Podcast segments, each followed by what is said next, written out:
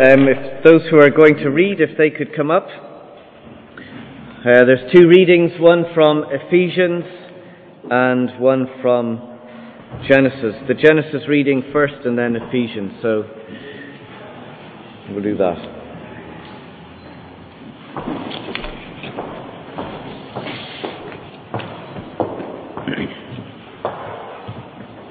Genesis three, one to seventeen, and you'll find it on page five. Of your Bible.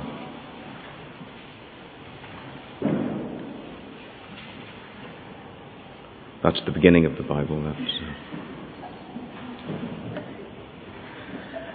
Now the serpent was more crafty than any of the wild animals the Lord had, God had made. He said to the woman, "Did God really say you must not eat from the tree in the garden?" The woman said to the serpent, "We may eat fruit from the trees in the garden. But God did say, you must not eat fruit from the tree that is in the middle of the garden. You must not touch it, or you will die." "You will not surely die," the serpent said to the woman, "for God knows that when you eat it, your eyes will be opened and you will be like God, knowing good and evil." When the woman saw that the fruit of the tree was good for food and pleasing to the eye and also desirable for gaining wisdom, she took some and ate it. She also gave some to her husband who was with her, and he ate it. Then the eyes of both of them were opened, and they realized that they were naked. So they sewed fig leaves together and made coverings for themselves. Then the man and his wife heard the sound of the Lord God as he was walking in the garden in the cool of the day, and they hid from the Lord God among the trees of the garden. But the Lord God called to the man, "Where are you?" He answered, "I heard you in the garden, and I was afraid because I was naked, so I hid." And he said, "Who told you that you were naked? Have you eaten from the tree from which I commanded you not to eat?" The man said, "The woman, you, you put her here with me. She gave me some fruit from the tree, and I ate it." And then the Lord God said to the woman, Who, "What is this that you have done?" And the woman said, "The serpent, he deceived me, and I ate it."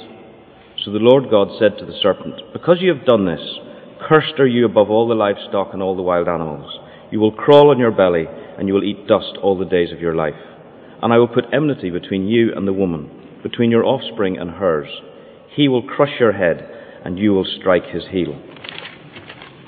To the woman he said, "I will greatly increase your pains in childbearing. With pain you will give birth to children. Your desire will be for your husband, and he will rule over you." To Adam he said, "Because you dis- listened to your wife and ate from the tree, about which I commanded you, you must not eat of it. Cursed is the ground because of you. Through painful toil you will eat of it, all the days of your life."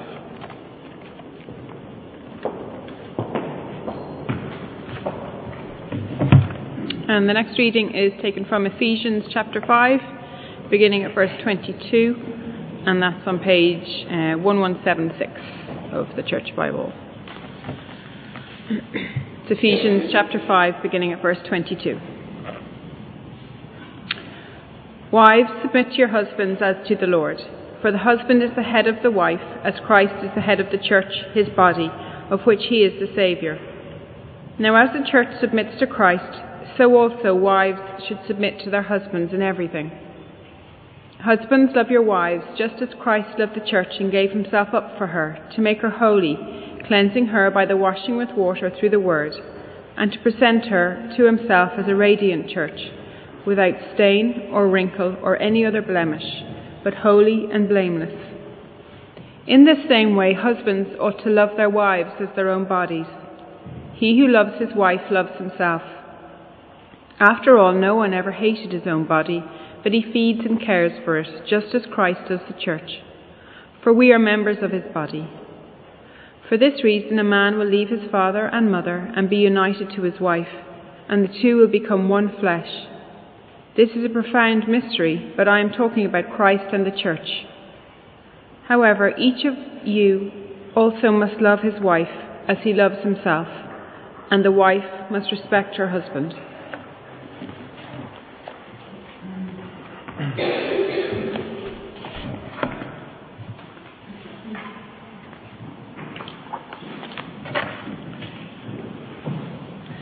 Thanks very much, Ross and Chris, for reading. Um, please keep your Bibles open there at Ephesians five. That's the main part that we're going to be looking at, but we'll also be going back to Genesis three.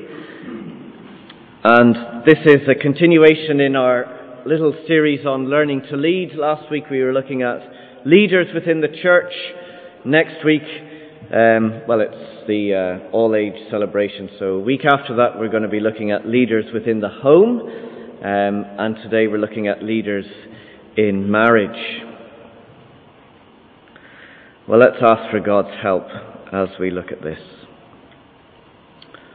Our Father, we are grateful for all that you give to us, but we are needy people, and we always need the help of your Holy Spirit to understand these words that have been written, to see how they apply to us, but also that they would change us and transform us and cause us to live according to your design.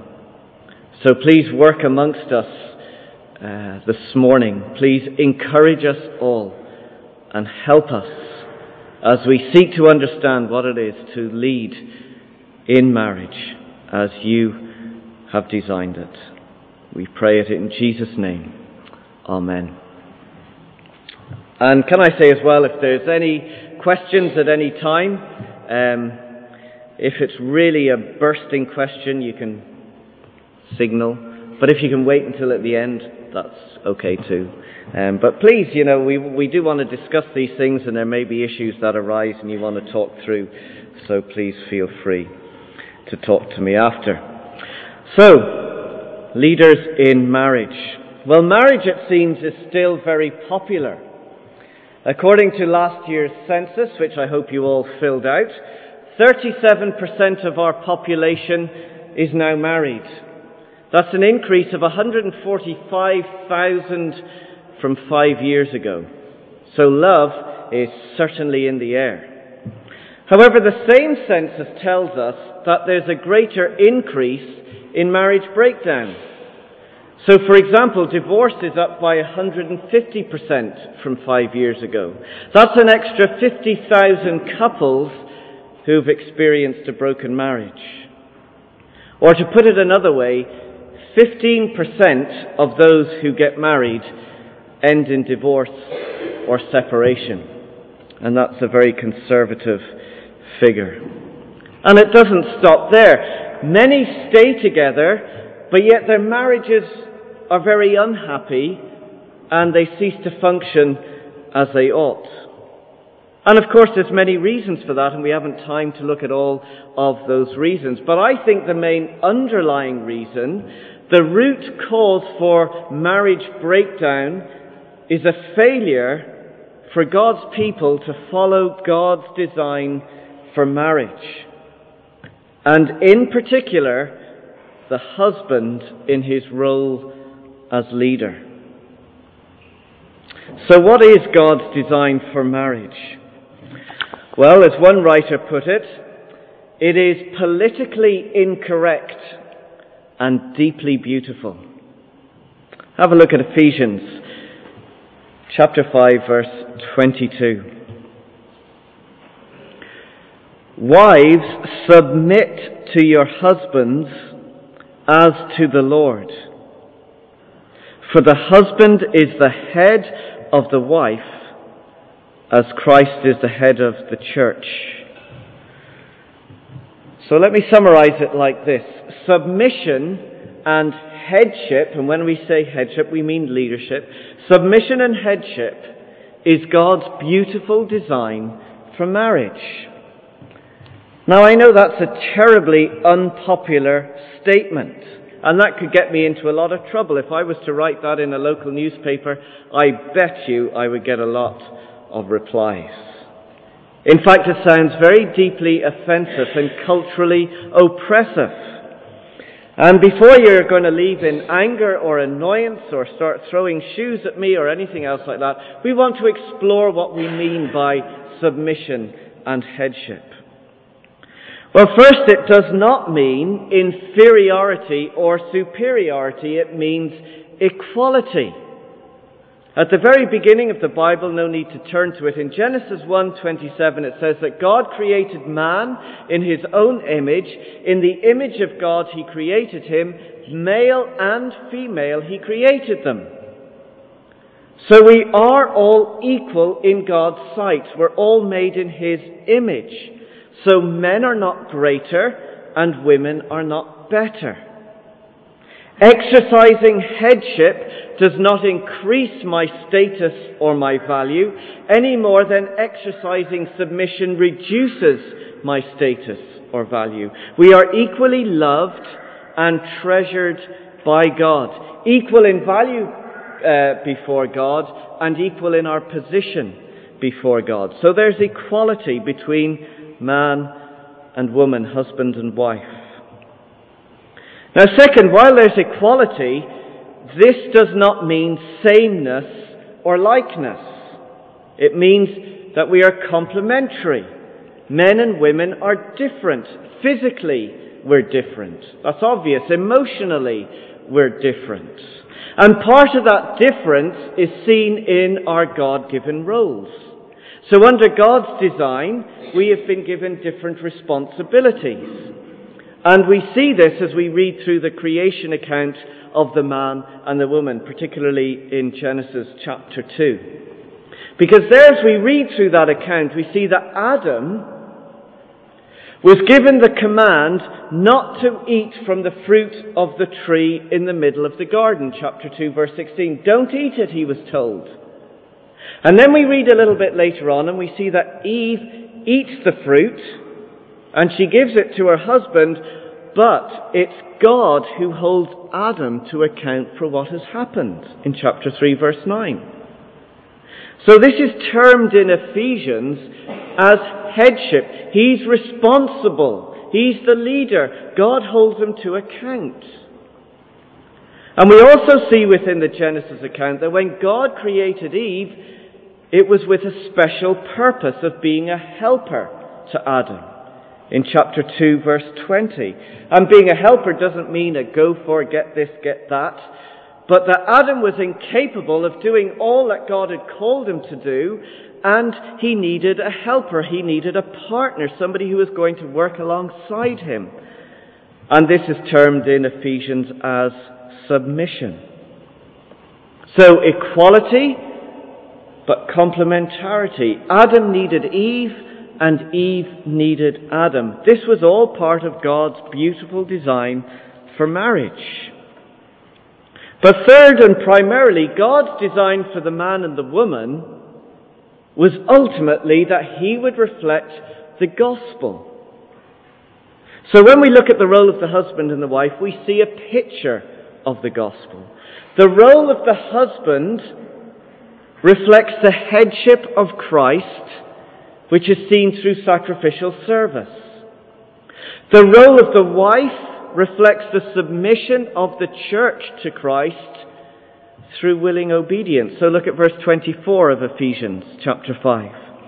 Now as the church submits to Christ, so also wives should submit to their husbands. And verse twenty-five, husbands, love your wives just as Christ loved the church and gave himself up for her. Verse thirty-two, this is a profound mystery, but I am talking about Christ and the church. So here he's going on about marriage, but then he says, no, actually, we're talking about Christ and the church. We're talking about the gospel. God's design for marriage is a visible picture of the good news. In fact, a marriage relationship is a working demonstration of Christ's headship over the church and the church's submission to Christ. So if you want to know what Christ has done, well, we're to look at the husband and we'll get a picture of that. If we want to know how the church should respond to Christ, we'll look at the wife and we'll get a picture of that. The marriage relationship is to be a beautiful picture of the gospel. That is its primary reason. But to get back to the design and the reason for the breakdown in marriage is because we have rejected collectively, as a society, God's design for marriage, especially, and I'm going to be hard on us men, myself included, we have rejected God's design for marriage in two ways. First, we abdicate our authority. Look back to Genesis three and we'll see how this has worked out. Genesis chapter three.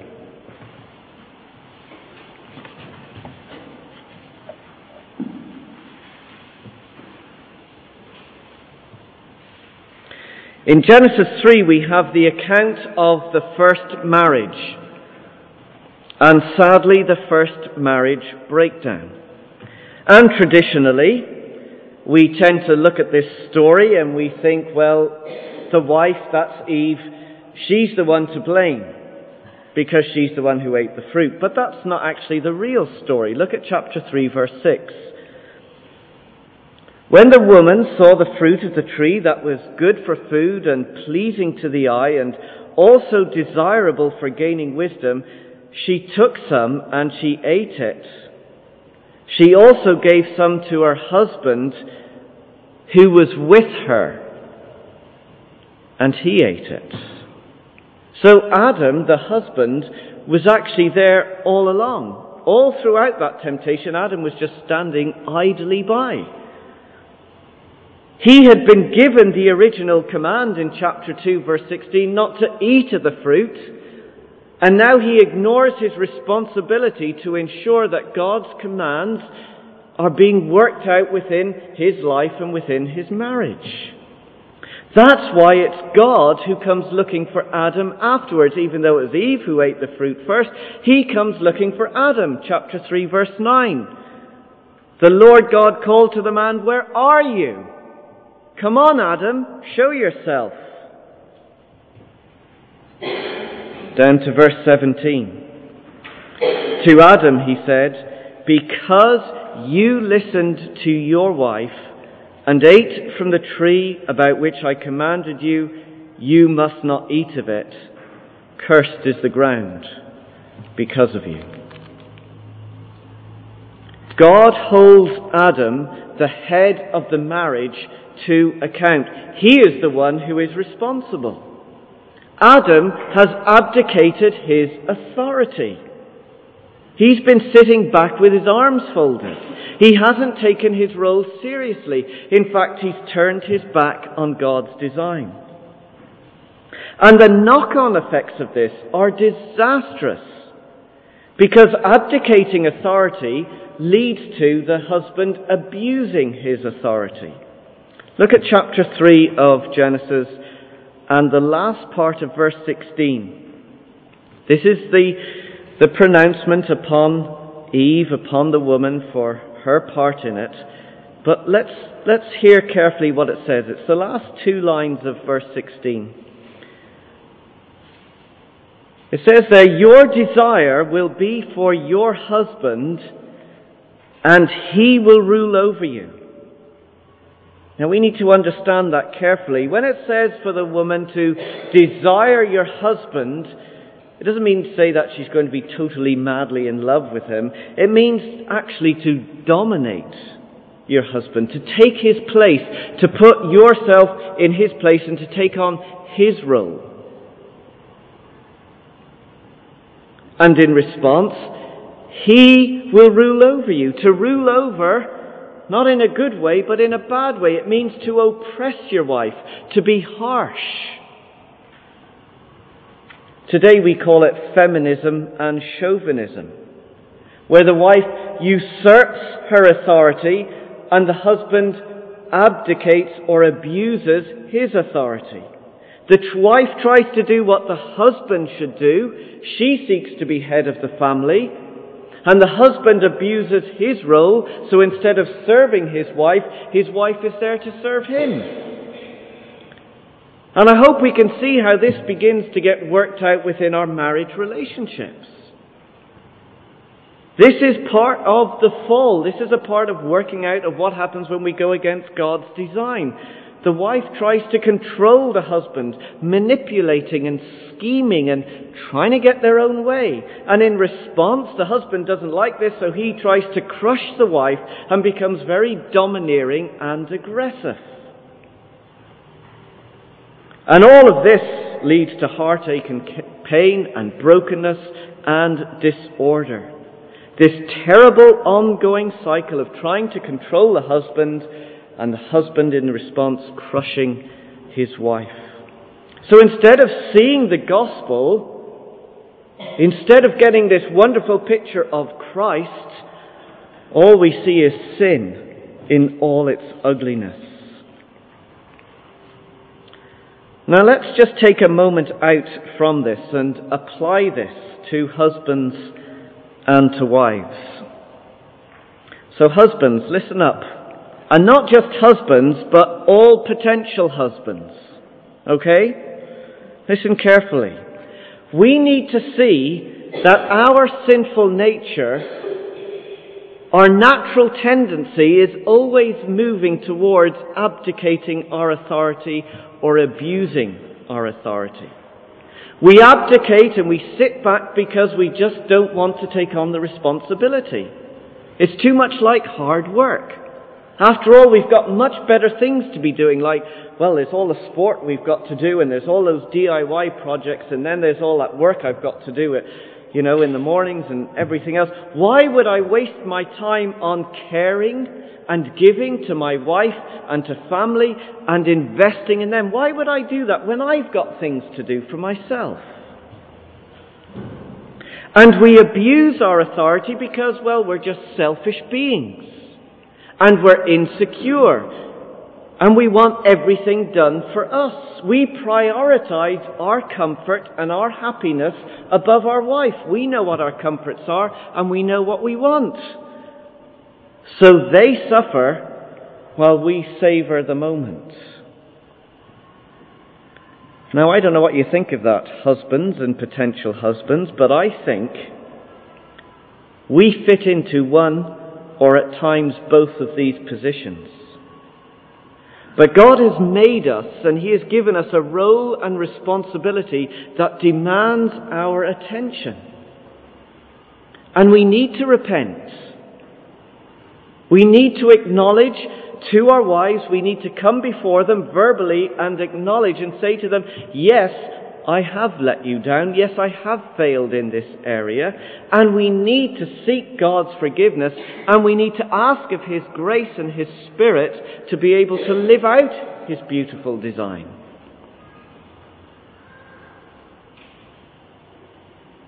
So husbands and potential husbands, listen carefully to these things. But let me say something to wives and all potential wives as well. You need to see that your sinful nature, your heart's tendency, is always moving towards usurping authority or becoming a slave to authority. So let me unpack that. Wives tend to usurp their authority, to, to demand their rights, to express their autonomy. It's my way or the highway. Unless it's my way, we're not doing it. But wives can also become a slave to authority. They see themselves as just nothing more than a little mousy doormat. A yes sir, no sir, three bags full sir, whatever you want, I'll do. Well, such a wife who lives that way sadly has lost sight of her dignity and her value, that, that she is precious and that she's been made in God's image. That wives were called to be helpers and partners with their husbands and to make possible what their husbands simply cannot do on their own. So wives and potential wives, God has made you beautifully and wonderfully. But rather than write your own role and your own description for what a wife should be, follow God's design, which is best for you and good for you. And where we need to repent, let's repent. And just as husbands need to acknowledge to wives, so wives need to acknowledge to their husbands. And maybe you're not married. Maybe you were married. Where do you fit into all of this? Well, marriages need prayer and support. As I said at the beginning, the increase in marriage breakdown goes on and on and on, and it's just as likely to happen within God's family as anywhere else. We're not immune to the pressures and the temptations. So marriages need prayer, and they need support, and they need encouragement from all of God's family. So what does it look like then to live out God's good design for marriage? Well, let's look at two things here. The design of headship to start with. We need to go back to Ephesians chapter five. Go back to Ephesians chapter five.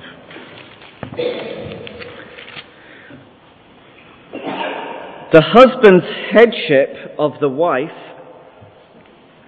is modeled on Christ's headship of the church. So in Ephesians five verse twenty-three, it says, "For the husband is the head of the wife, as Christ is the head of the church, his body of which he is the Saviour." Verse twenty-five, "So husbands, love your wives, just as Christ loved the church and gave himself up for her." Headship is about self-sacrifice. It's about loving service.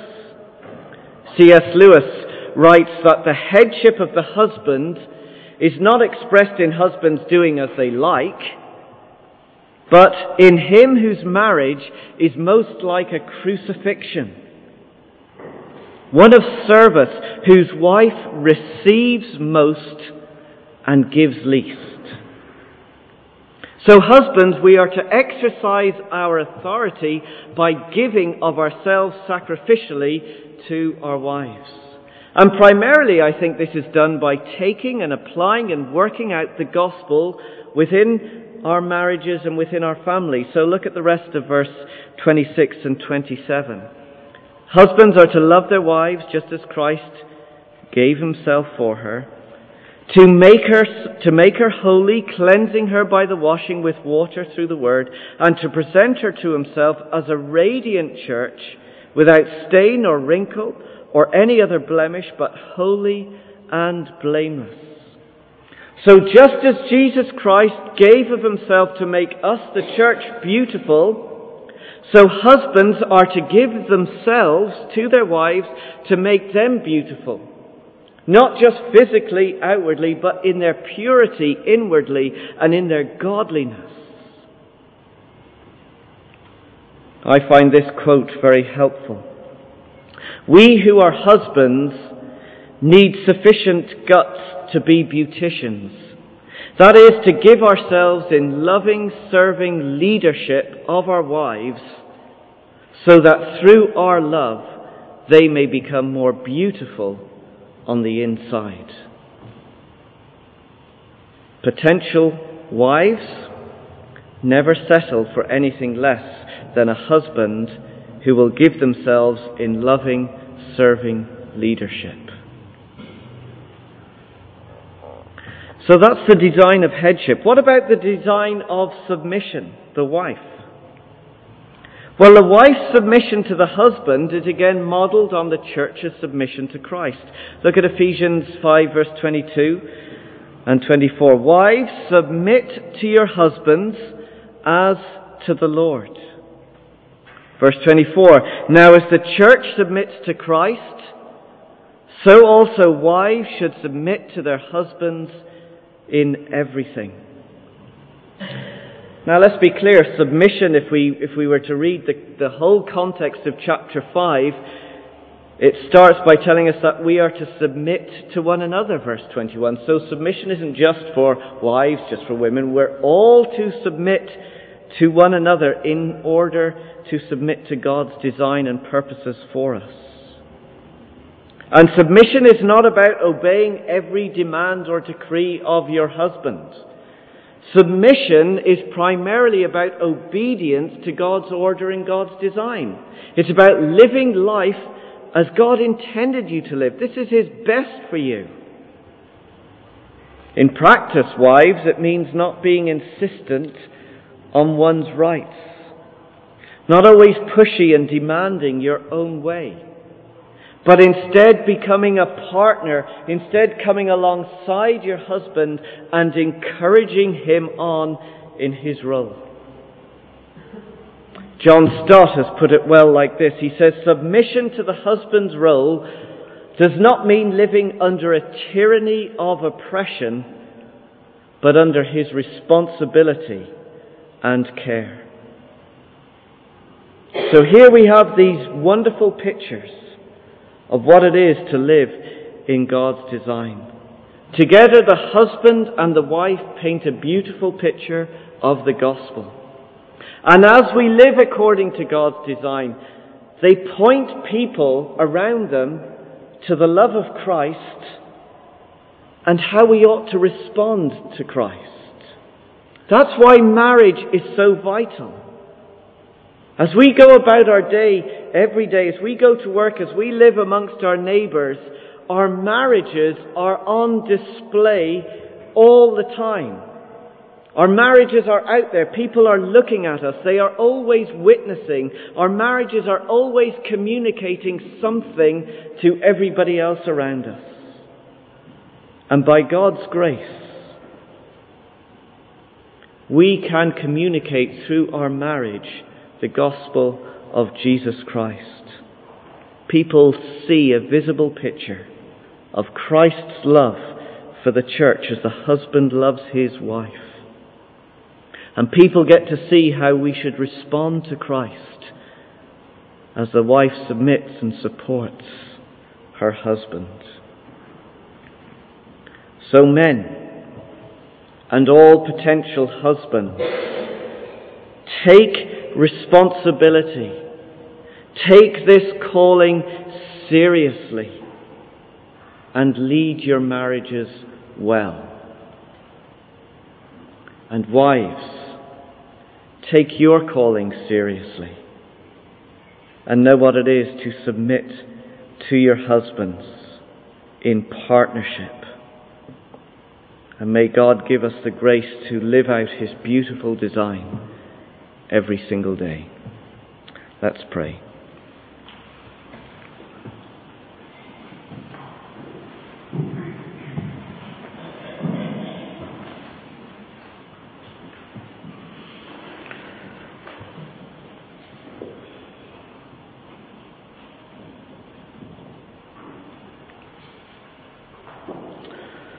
Our Father God, we come to you and, well, we acknowledge perhaps we're feeling a little bit rebuked and challenged about your, your model and your design for how we should live. But thank you for your grace that even what we've been looking at reminds us of the gospel, the good news of Jesus. That we can come to him time and time again and find forgiveness and find the grace and the mercy and the way to go on living as you call us to live. I pray for every marriage represented here that you would protect them and keep them.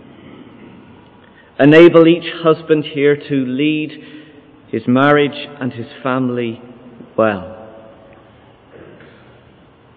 May every wife and potential wife know what it is to live alongside their husband in submission, in partnership.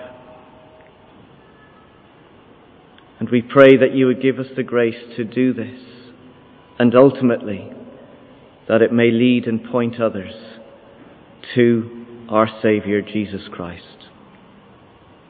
So please help us, and help us all to be an encouragement to one another. We ask all this in Jesus' name. Amen.